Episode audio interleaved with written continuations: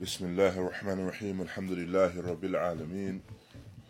Wa sallallahu wa barak ala al-ashraf al-anbiya wal mursaleen an-nabiyina Muhammad wa ala alihi wa sahbihi wa sallama taslima kathira. Amma ba'd. Alhamdulillah, we reached the next point I wish to discuss from the text Sharh al-Sunnah by Imam Ba-Bahari rahimahullah, and it's the point regarding the Shafa'ah, intercession. And if you have someone read the Arabic, Adnan, tfadl.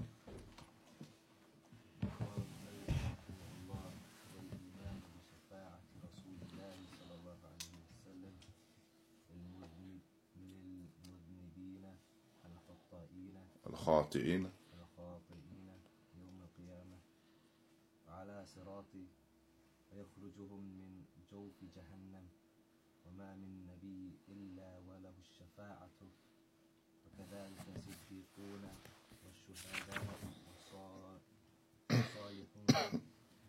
ولله يعد ذلك التفضل كثيرا على من يشاء الخروج من النار بعدما احترقوا وصاروا فحما.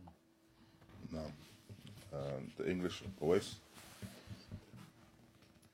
The author rahimahullah said, to believe in the intercession of the Messenger of Allah sallallahu alayhi wa sallam for the sinful Muslims on the day of resurrection, and on the sirat, the bridge across hell, and he will remove them from the depth of the fire. And there is no prophet except that he is given the right of intercession. So also are the Siddiqoon, martyrs and righteous people. After that, Allah will bestow abundant favor upon whomsoever he wills, and they will come out from the fire after they have been burnt and turned black. Now, barakallahu feekum, jazakumullah khair. So alhamdulillah,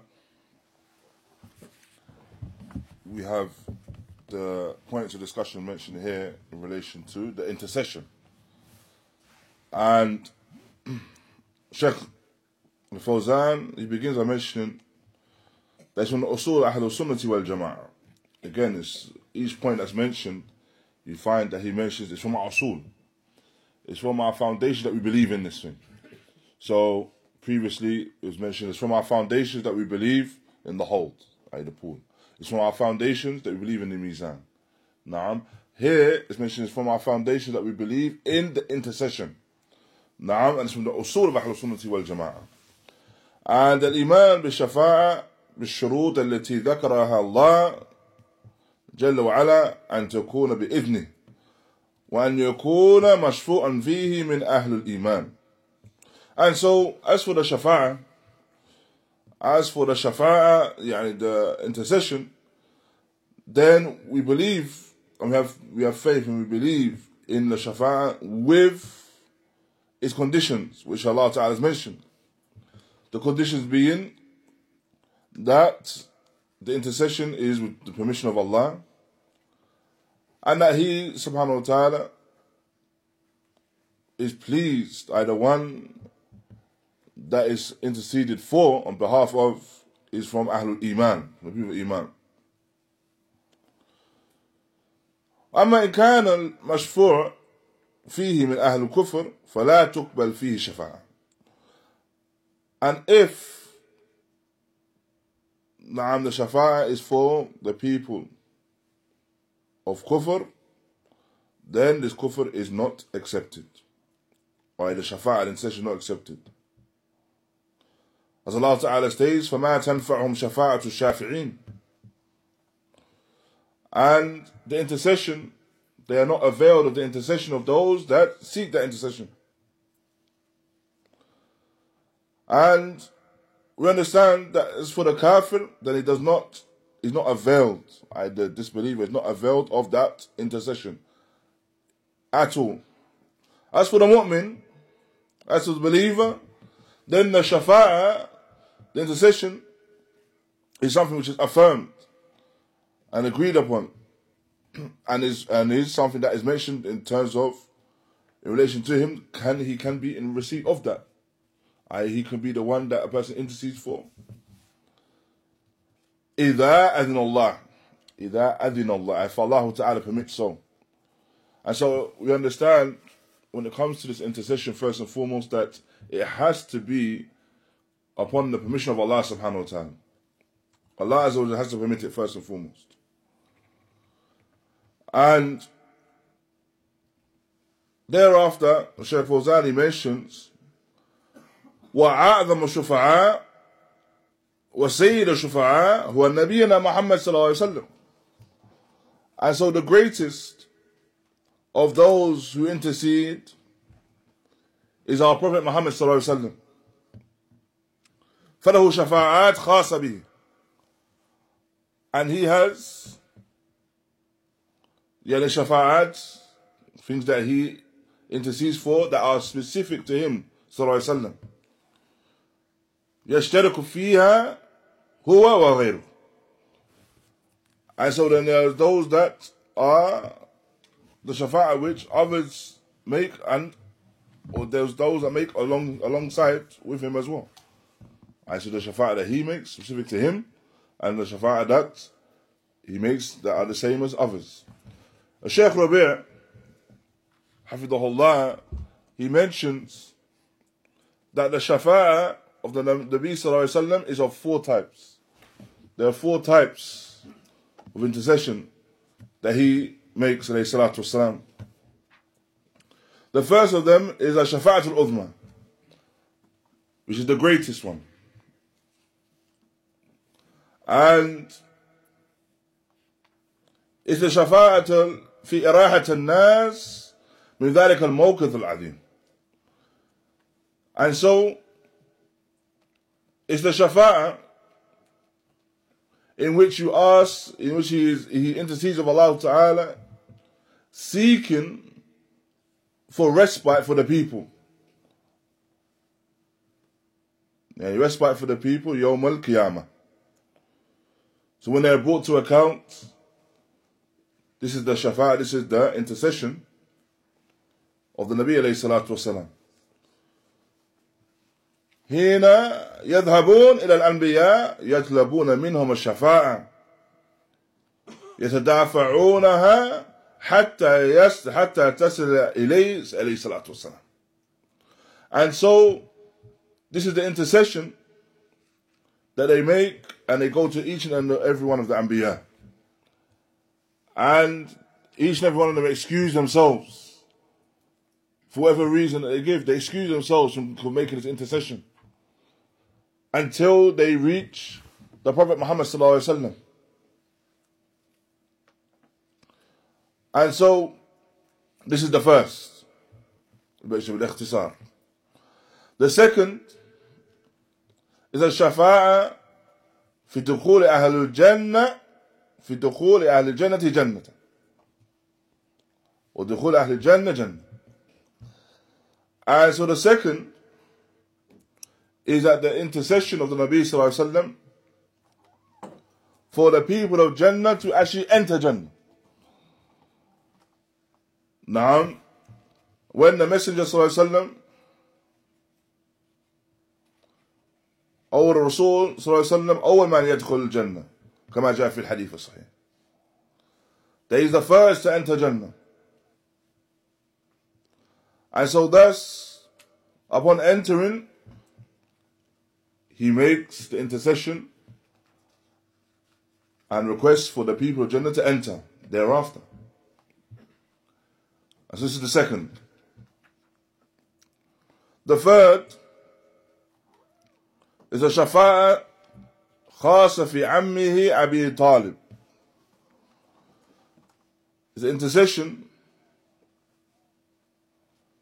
that is made specifically for his paternal uncle, Abu Talib.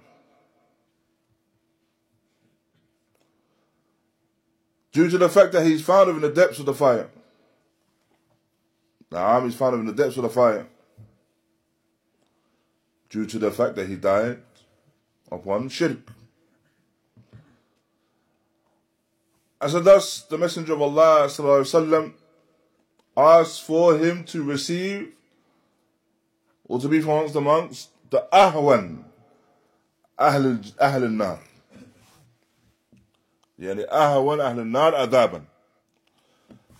That he is from those, he requested that he be from those that received the least form of punishment, amongst those that received the least form of punishment in the fire.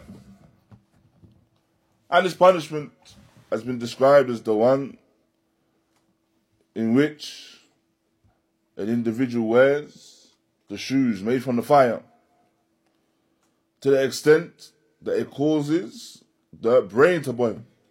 وَيَادْ بِاللَّهِ. And this is the khaff al-nas, adhaban. And this is the person that has received the lightest punishment within the fire. And this particular request was made due to the fact that he would defend the Messenger of Allah sallallahu alaihi wasallam when he faced the trials up until the time of his death. However, he did not accept Islam, to the extent that when he died saying that is upon ala millati Abdul Muttalib, ala millati Abdul Muttalib, upon the religion of Abdul Muttalib. And so, with this, no doubt, this is why the Nabi alayhi salatu wasalam, no doubt, could not ask for his exit from the fire due to the fact he died upon other than Islam. However, asked for the least form of punishment. And the fourth and final one mentioned here by Sheikh Rabi' is the shafa'a fi khuruj al-usa al-muwahhideen min al-nar, is the intercession asking for those that are disobedient amongst the muwahhideen, the disobedient ones from a people of Tawheed, to be exited from the fire. The disobedient ones from the muwahhideen to be exited from the fire. And the manner in which the Prophet ﷺ made this particular shafa'ah is that he made the sujood taht al-arsh. He prostrates under the throne of Allah tabarak wa ta'ala. And thus within this manner of this narration, it mentions that he made the intercession for these individuals, from the muwahhideen, for the muwahhideen. And so thus, thereafter, it mentions wal iman, that from our usul, from our foundation, that we believe that the Messenger of Allah sallallahu alaihi wasallam, he interceded for the mudhnibin, al-khati'in. So he interceded for the sinful amongst the believers yawm al-qiyamah. And likewise, his intercession is upon the sarat. He made intercession for those that were traversing upon the Sarat, that bridge. And so the Messenger sallallahu alaihi wasallam, as we mentioned, he is the a'zam man yashfa' yawm al-qiyamah. He is the greatest from those that will seek intercession with Allah on yawm al-qiyamah. And so, as is mentioned, he seeks this intercession with Allah Ta'ala, Yawm al-Qiyamah, that he may provide for them, that the people in that mawqif and the people in that standing, yani respite. Why? Because they are brought to account. When they're being brought to account, and it's a mawqif of, and it's a standing, and it's a position of difficulty and hardship. Why? Because within that, yatul alayhim. So it's it's a long period of time. And it's a long period of time to the extent they feel the length of the time. Along with that is that they feel the severity of the heat. The severity of the heat. Why? What are they without? There's no shade. They're without shade. So they feel the severity of the heat. When they're standing and being asked Yawm al-Qiyamah about their actions, they feel the severity of their thirst.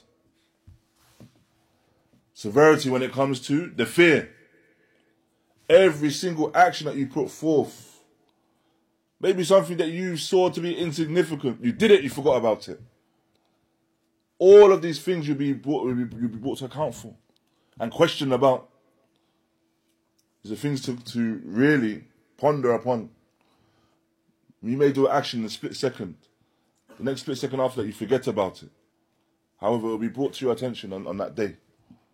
And so thus, the reality is when it comes to these actions and everything's being brought forth and a person's well aware that this reckoning is going to result in his entering the Jannah, or we have the Billah entering the fire. This, of course, will increase the fear of the servant when standing and being questioned about every single action that he does. And so thus, due to the hardship that is found within it, all of these things as mentioned, all of the hardship, the Messenger of Allah Sallallahu Alaihi Wasallam also will intercede for this to be lessened for them and to have a degree of respite. And so the believers likewise as well, they will go to Adam alayhi salam.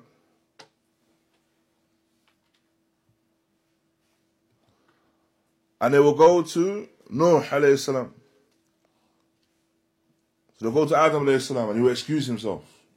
They'll go to Nuh alayhi salam, he will excuse himself. They go to Ibrahim alayhi salam, he will excuse himself. They go to Musa alayhi salam, he will excuse himself.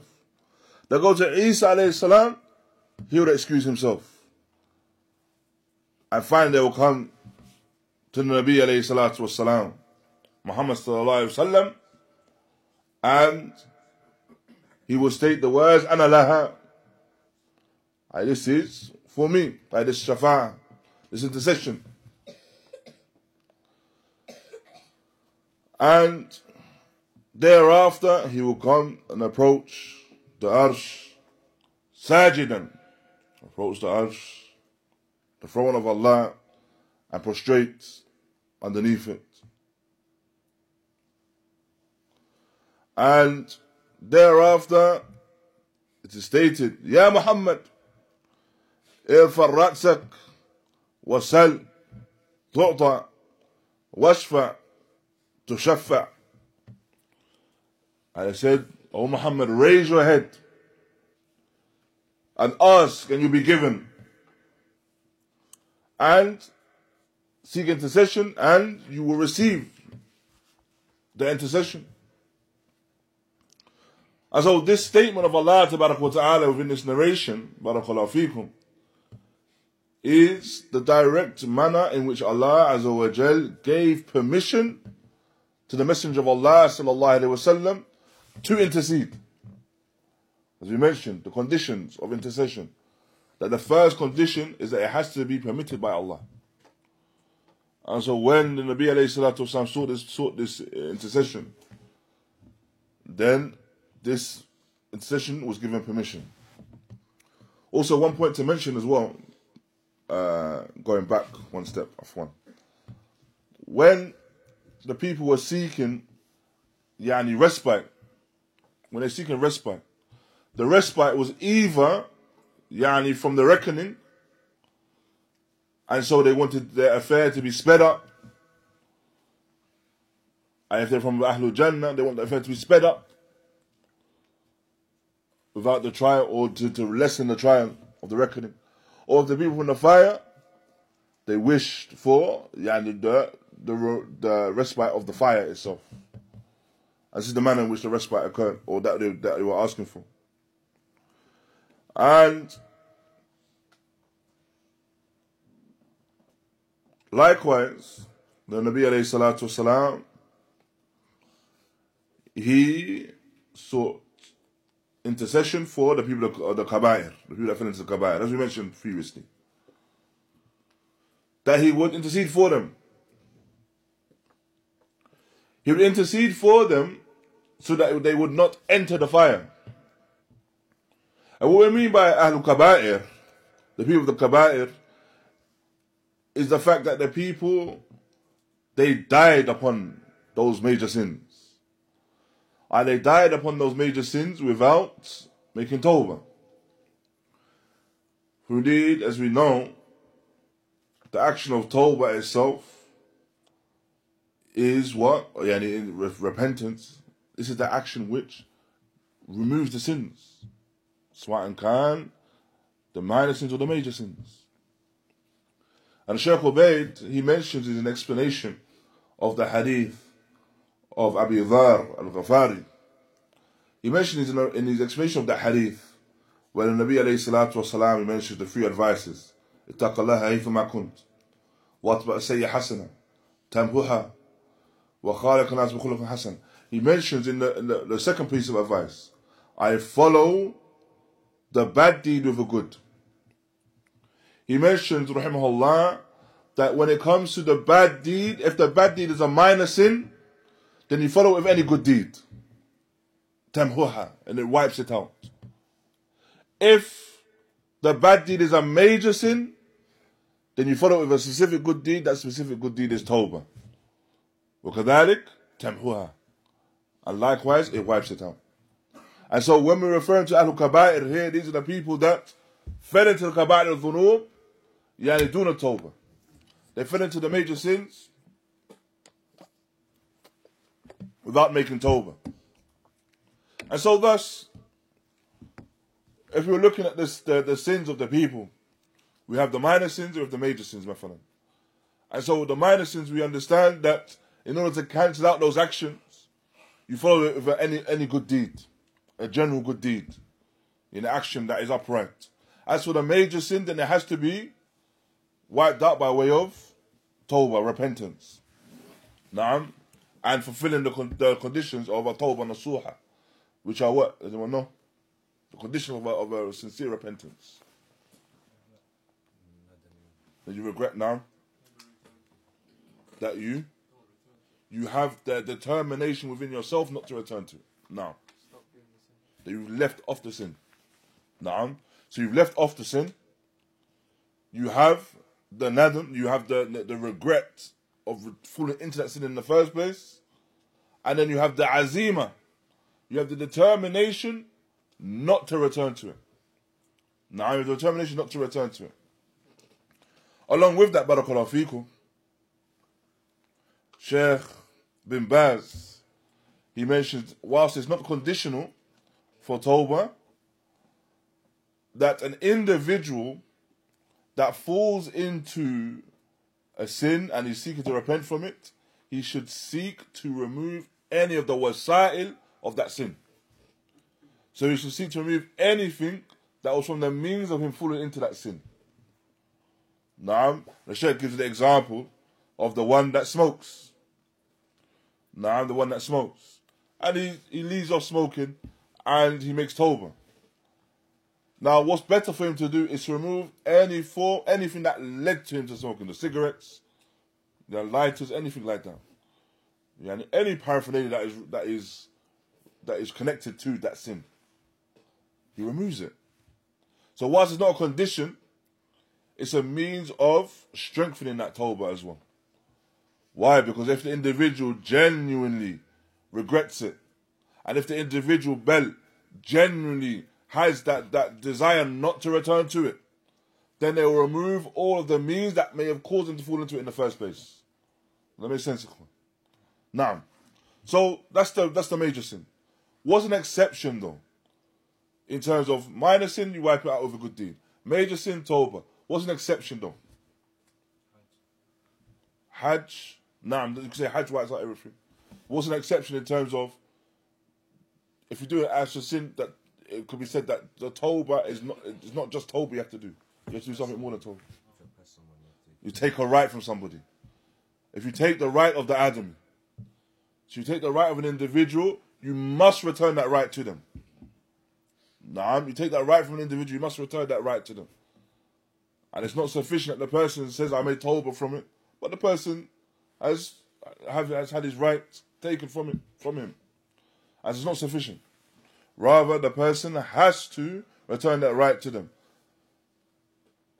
The only time that this is mentioned, some Ahlul Ilm mentioned that this is not done, is in the case of Ghiba.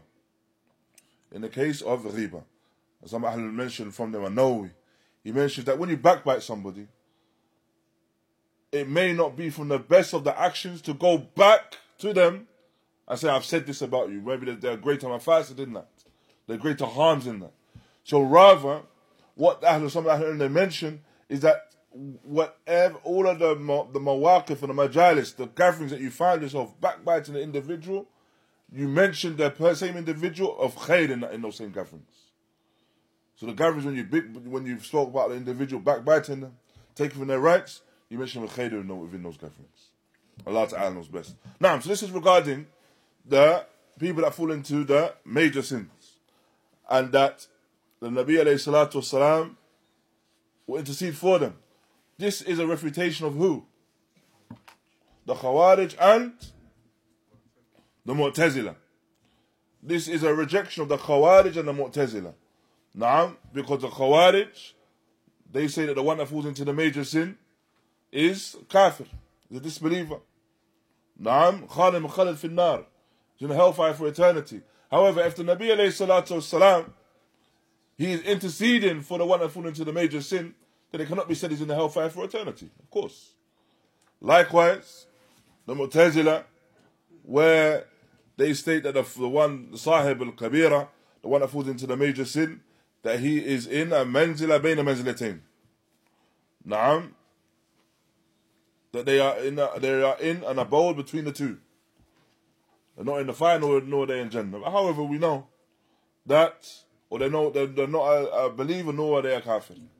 However, what we know is that the Messenger of Allah sallallahu alaihi wasallam has interceded for these individuals, and we know that the Messenger of Allah sallallahu alaihi wasallam only intercedes for the mu'mineen. Naam, or the intercession generally, should we say, is only for the mu'mineen. And so what we understand from that, barakallahu feekum, is that this is a rejection of their i'tiqad, a rejection of their creed. And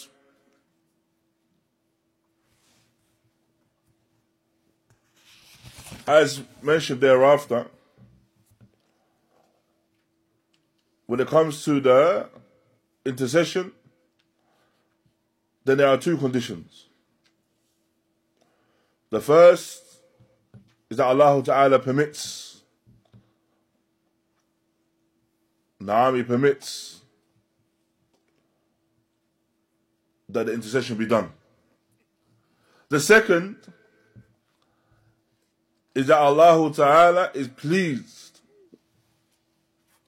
with the intercession.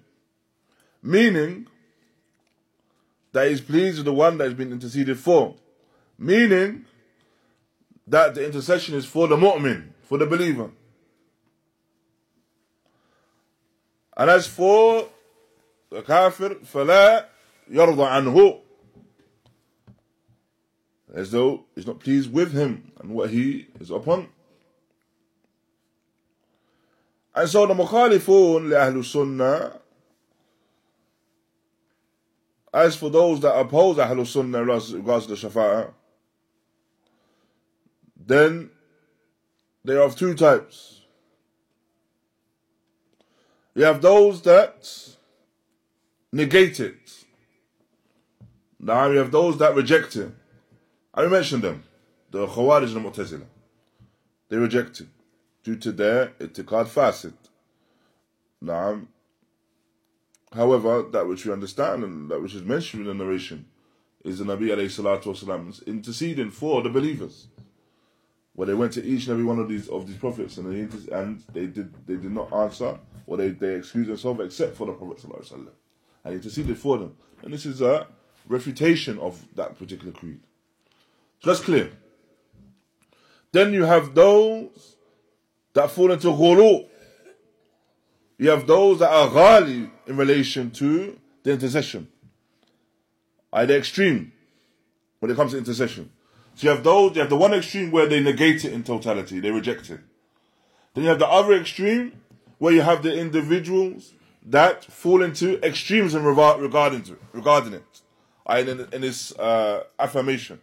And that extremism, barakallahu feekum, is an example of those that are from amongst the Sufiya, the Sufis, and the Quburiyin, and the people that go to the graves and worship at the graves, where they seek this intercession with the graves and its inhabitants, and they seek refuge with the graves and its inhabitants, and they seek aid, with the amwat, with the dead, with the deceased, seeking from them intercession.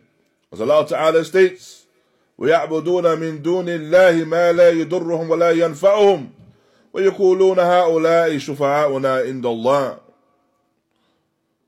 And they state, or they worship other than Allah that which does not harm them, nor does it benefit them. And they will say that these are our intercessors with Allah. And so they say that we are worshipping them only as a means of interceding with Allah subhanahu wa ta'ala.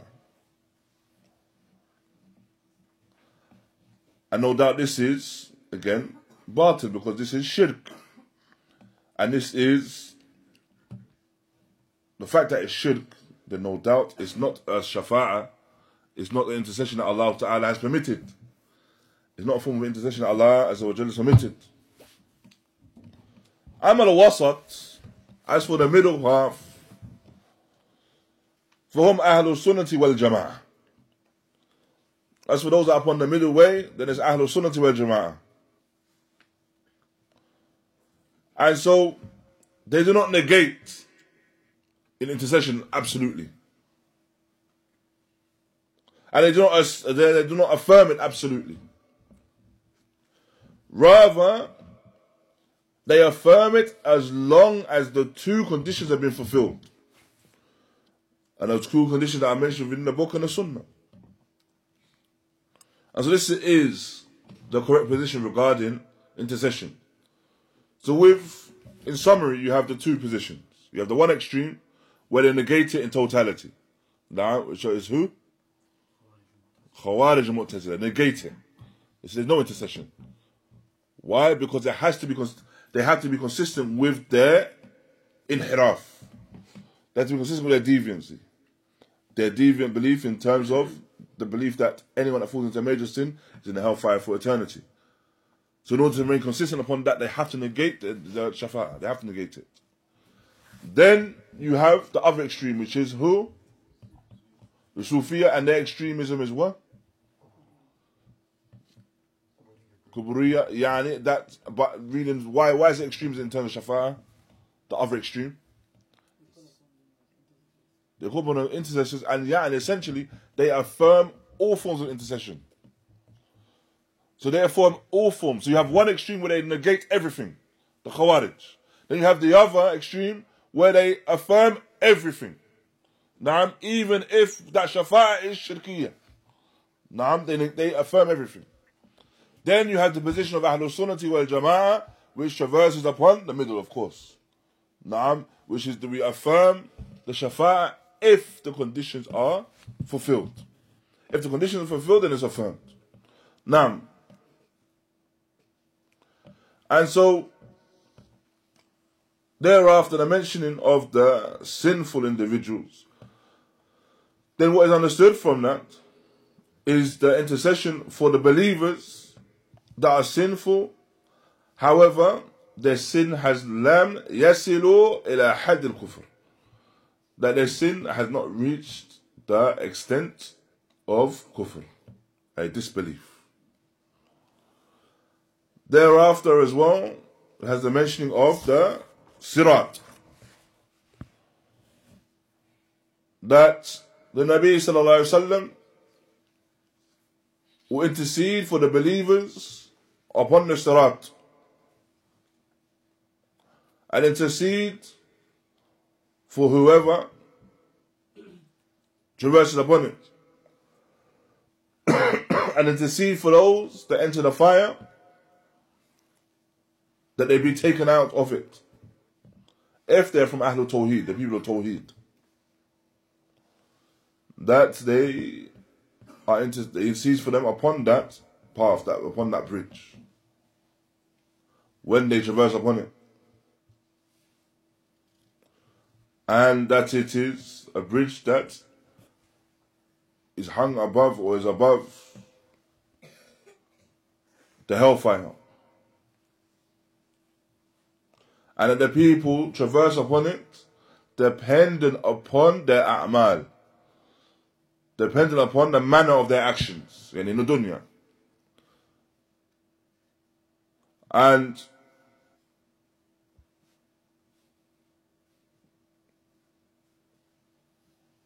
as is mentioned,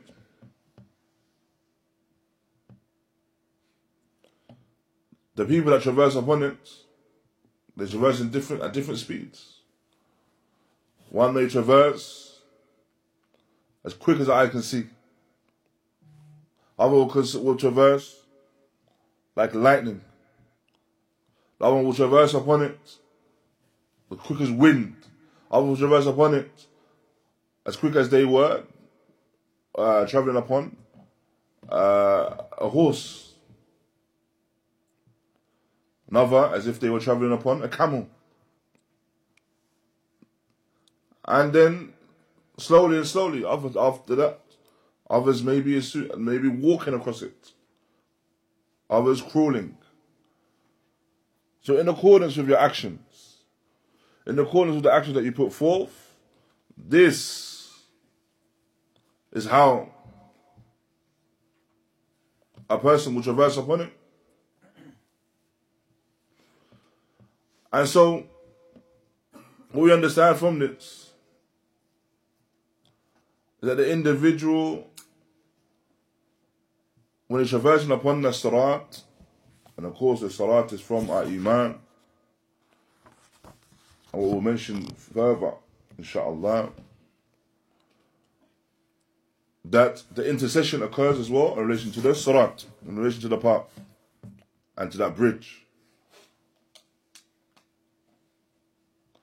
And so, Allah Ta'ala may exit the believers from the fire without shafa'ah, without an intercession, rather as by way of His fadl, subhanahu wa ta'ala, by way of His virtue. They exit them from the fire without intercession, and all by way of His virtue. And the khuruj, the final thing mentioned, the khuruj min al-nar ba'da ma ihtaraku wa saru fahman, and that they are taken out from the fire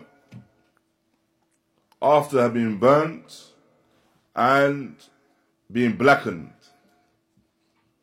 as well fahm. No faham is like cold, charcoal.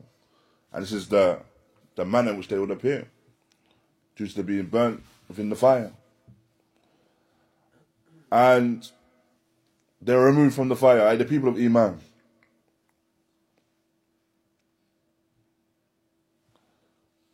As for the people that are mukhallidun fi an-nar, the individuals that are in the hellfire for eternity, then they remain within that and they never die,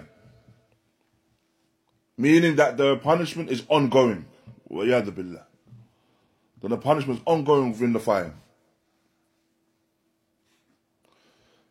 And we understand from that as well, barakallahu feekum, is that the abode of the believer will be one of Jannah, and the believer will reside within Jannah at some point. And they are different. And you have those that will enter Jannah directly, and you have those that will enter the fire and then enter Jannah thereafter. And as Ahlul Ilm, they mention them entering of the fire, of the punishment, is also a purification of those sins that they've fallen into. However, the fact that they have entered the fire, or the fact that they enter the fire and are removed from it, is an indication of their iman, that they're amongst the believers.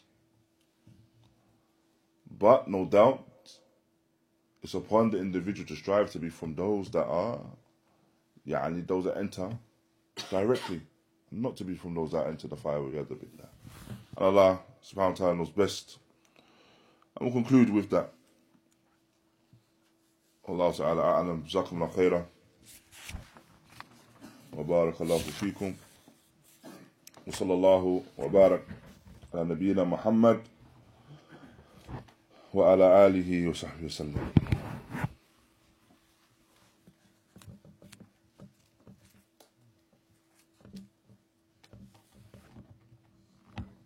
وعليكم السلام.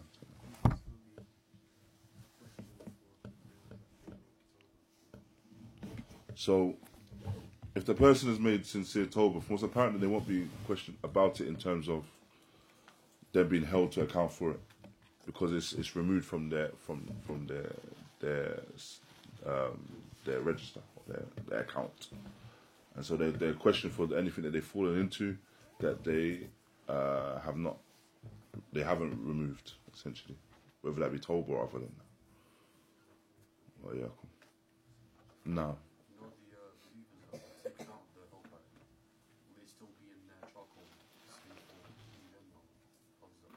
Will they still be in there? They don't know the answer to that.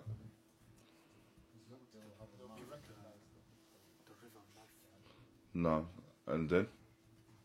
So the question is, those that will be taken out of the fire, will they still have the appearance of the charcoal, the burn upon them when they enter Jannah? And what's the answer?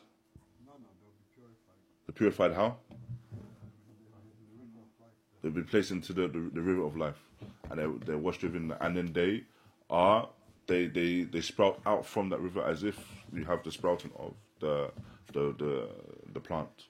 They grow out from there, and then they are in a renewed form after that. So they first appear in that manner, but then they are washed away within this river. No. Will they be known as the people who entered Jannah? If once they've entered. Yeah. Allah. Because there's a hadith that says they will be recognized because it's a weekend of Jahannam Yawm. They will be night. Jahannam Yawm. The people they'll be a Jahannam Yawm. Yeah. Inshallah, show me the wish, inshallah. If you find it. Nah, Zakallah khair. You know where to find me. Zakallah khair. I'm not too sure. Wallah. Zakallah khair.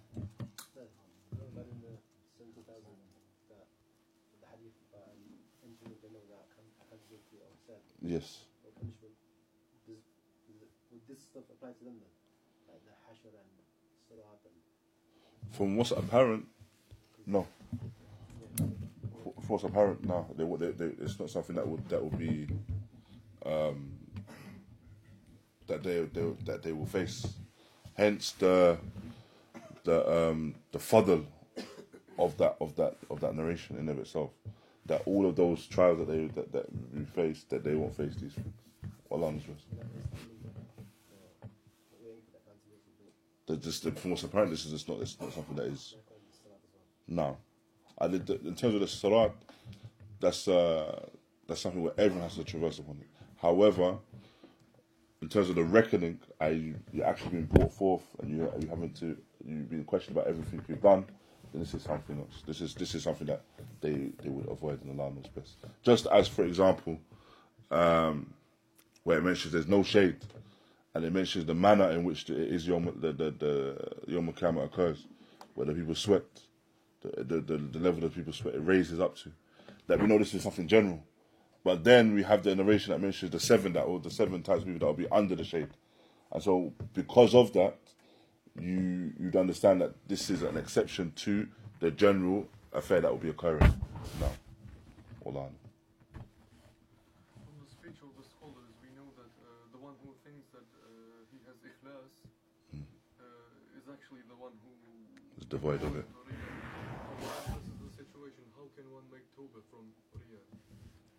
How can one make Tawbah from Riyah?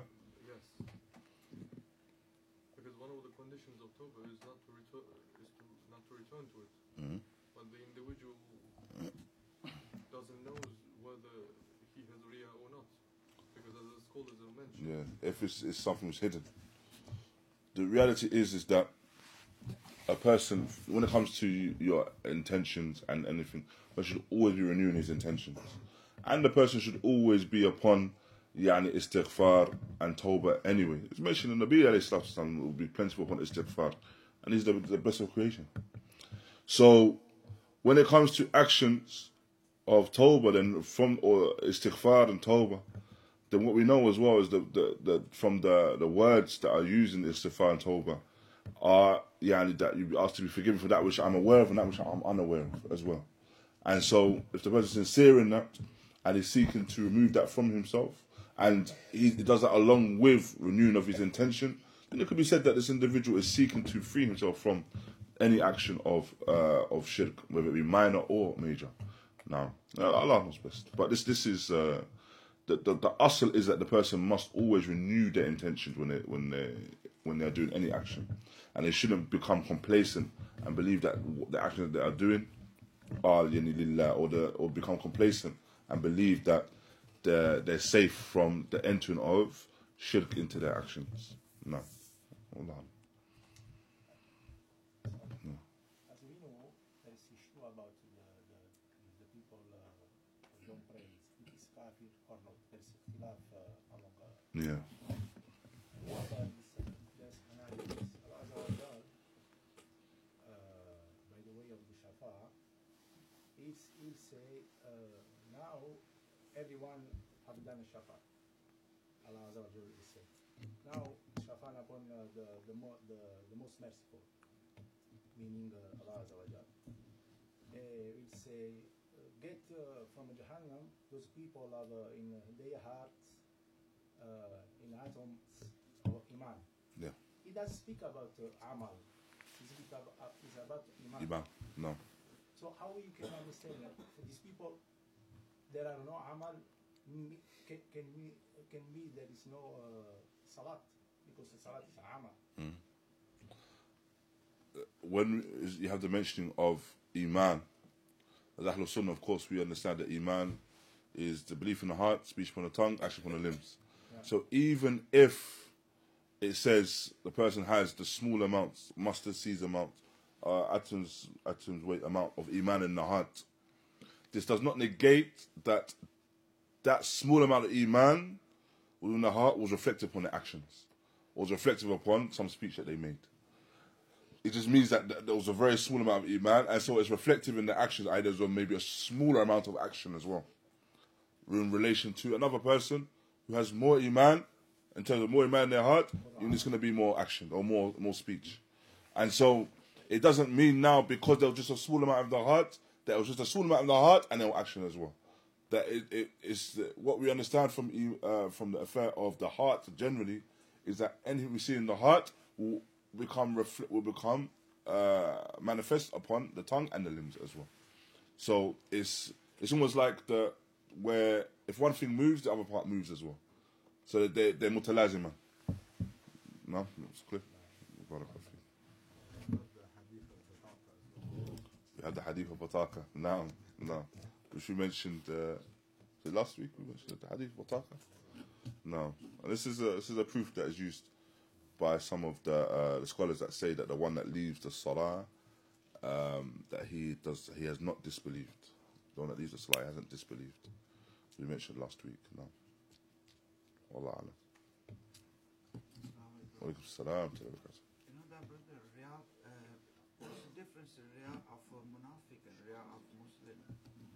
Is there any difference? So the Riyah of the Munafiq essentially is where it's something that he's knowingly doing. Meaning, we're talking about the nifaq i'tiqadi. So where a person, his Riyah is that he is pretending, yatadhahara Islam. So he's making Islam apparent, and that's clearly something that he's doing to show the people. The reason why he's upon nifaq is one reason or another, but he is showing apparent that he's Muslim. However, that which he believes is not Islam, right? As for the Muslim, then he believes in Allah, he believes in Islam, believes in the Nabi Sallallahu Alaihi Wasallam. However, something enters upon his heart maybe, where he does an action and he does it to impress a person.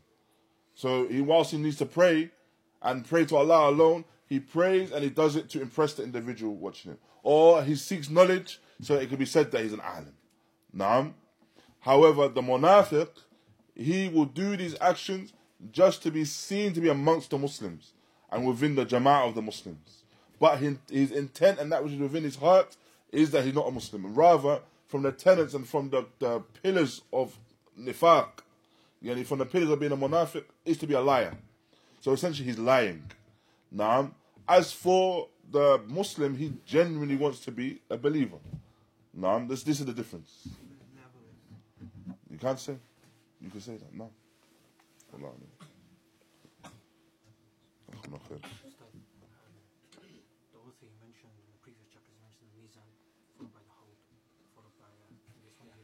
Is that the order of the night and the day of judgment, or is that just how he's chosen to put it? Allah, I'm not sure. Sorry. No, sorry. The brother asked that question about Iman and what's the difference between Iman and Islam is different, and it is praying is like practice physically, and Iman is like believing in the heart. There's an ayah in Surah Hujurat is that related to this. Oh. Some people came to Prophet ﷺ and they said, we are a mu'min now. And the Prophet ﷺ said, don't say you're a mu'min, just enter in Islam. The ayah says, yeah. So, when you have Islam and Iman, right? There's something that's mentioned in relation to Islam and Iman. إذا اجتمع افترقا. إذا افترقا اجتمع. So Islam and Iman, if they're mentioned together, they have different meanings. If they're mentioned separately, then they have the same meaning.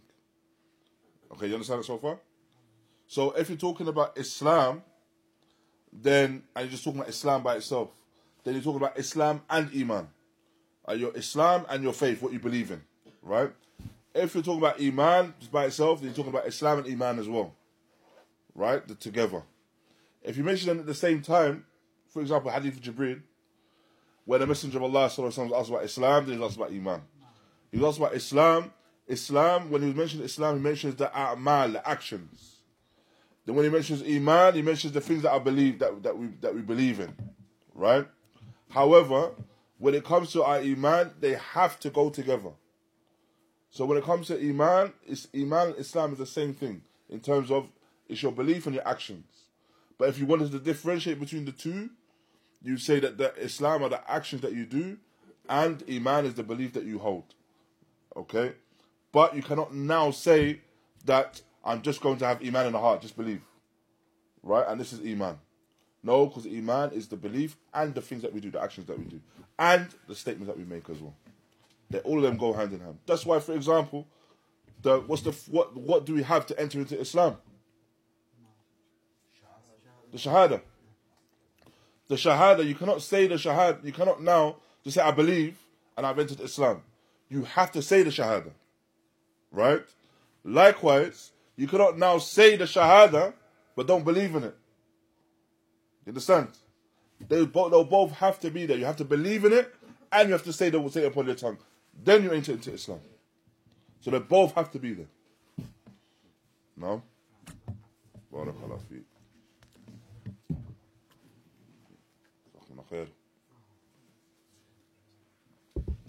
صلى الله وبارك على نبينا محمد وعلى آله وصحبه وسلم يا رحمن الله أخوة